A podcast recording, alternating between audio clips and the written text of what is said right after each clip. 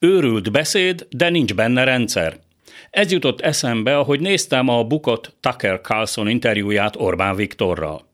Az eredeti idézet Shakespeare Hamletjében aranyános fordításában még így hangzott. Őrült beszéd, de van benne rendszer. Mert hogy Hamlet esetében még a színlelt őrültségnek is volt belső logikája, Polónius szavai szerint. A miniszterelnöki palota kertjében felvett páros Tucker Carlson és Orbán Viktor diskurálását elnézve nehéz volt eldönteni, hogy velejéig romlott emberek és ennyire cinikusak, vagy tényleg sürgősen orvosi kezelésre van szükségük. Vagy mind a kettő egyszerre.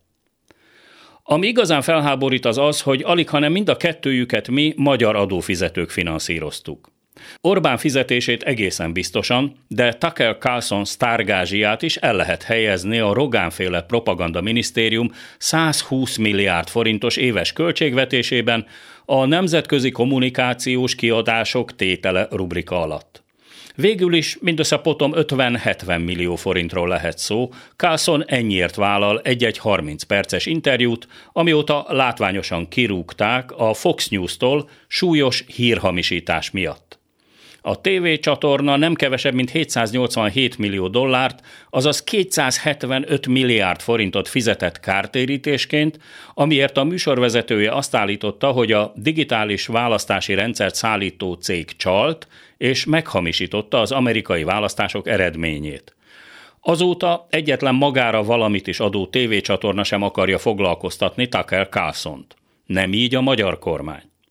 A félórás beszélgetésben szinte egymásra licitáltak az olyan kijelentésekkel, amik finoman szólva köszönő viszonyban sincsenek a valósággal.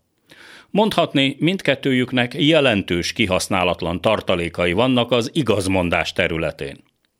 Carlsonnak a szemesen rebbent, amikor egyenesen azt állította, hogy Kamala Harris, amerikai alelnök teljes NATO tagságot ígért Ukrajnának három nappal az orosz támadás előtt. Ez egyszerűen nem igaz, de a magyar miniszterelnöknek eszébe sem jutott, hogy kiigazítsa. Inkább rákontrázott, hogy szerinte Ukrajna soha nem győzhet Oroszország ellen. Ez biztosan nem vág egybe a többi NATO tagállam véleményével, és ismételten vérig sérti az oroszokkal szemben a túlélésért harcoló szomszédos országot. A legfőbb ispán azt is megpendítette, hogy ha még mindig Donald Trump lenne az amerikai elnök, akkor az Ukrajna elleni orosz háború vagy el sem kezdődött volna, vagy azonnal békét kötnének Moszkvával. Az állítással csak az a baj, hogy az oroszokkal az ukránoknak, és nem Washingtonnak kellene békét kötnie. Ukrajna ugyanis független ország, nem Trump csicskája. Orbán a gonosz nyugat mesterkedésének nevezte, hogy Putyin bábjaként emlegetik a nemzetközi sajtóban.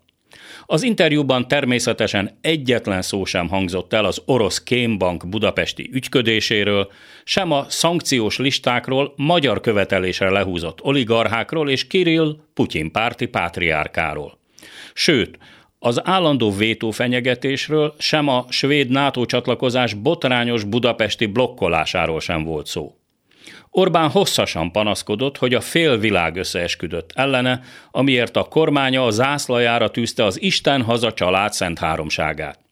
A közkeletű mítoszok sorából csak a lapos föld, a havasi ember és az ufók maradtak ki. A legenda gyártás persze folytatódott. Háromszor is bejátszották Orbán 1988-as fotóját, amint a magyar rendőrök egy tüntetésen fenyegetően lefogják. A késő kádárkorban annyira megfélemlítették szegény utcai harcos Viktort, hogy annak idején kénytelen volt egy fél évre egészen az Oxfordi Egyetemig menekülni a Soros Alapítvány pénzén. Próbálná meg ugyanezt most szeptemberben, Erasmusszal.